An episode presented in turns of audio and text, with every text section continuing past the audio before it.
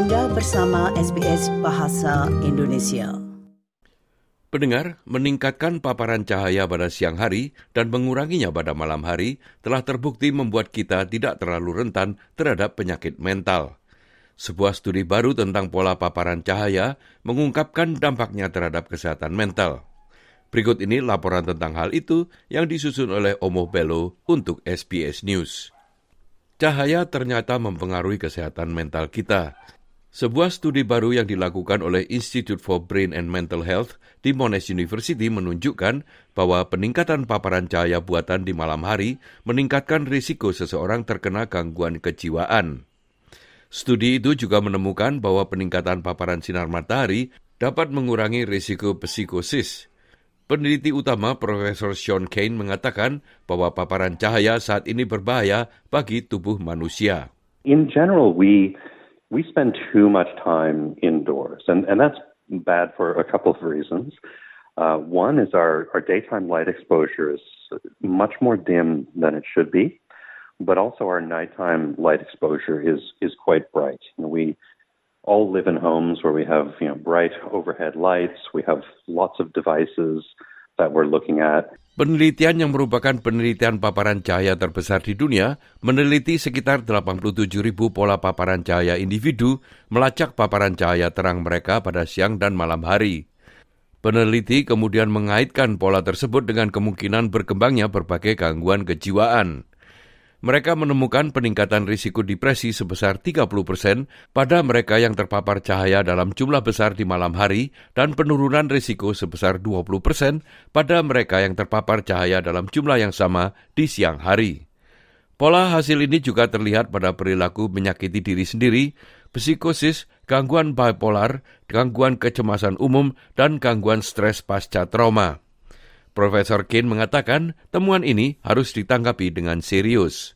What we can do is try to get brighter light in the day, get out more, get some sunlight through the eyes, uh, take the sunnies off, and at night try to be under light that's that's very dim. And warm light is better. So almost like candlelight is is quite good. Profesor Kin menambahkan bahwa cahaya juga terbukti mengganggu siklus tidur dan menyebabkan tidur terfragmentasi. Sleep Health Foundation mengatakan hubungan antara kesehatan mental dan tidur bersifat dua arah, yang menunjukkan bahwa keduanya saling mempengaruhi.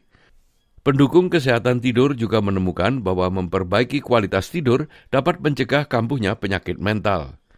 Kepala eksekutif yayasan tersebut, Moira Junga, mengatakan cahaya tidak hanya berdampak pada hormon yang mendorong tidur, namun juga hormon perasaan tenang. We know that melatonin is the hormone that's required to initiate and maintain sleep. And we know that melatonin is secreted in dark conditions. People don't realise that even through closed eyes, there can be some interaction with the light on your brain and on the brain processes.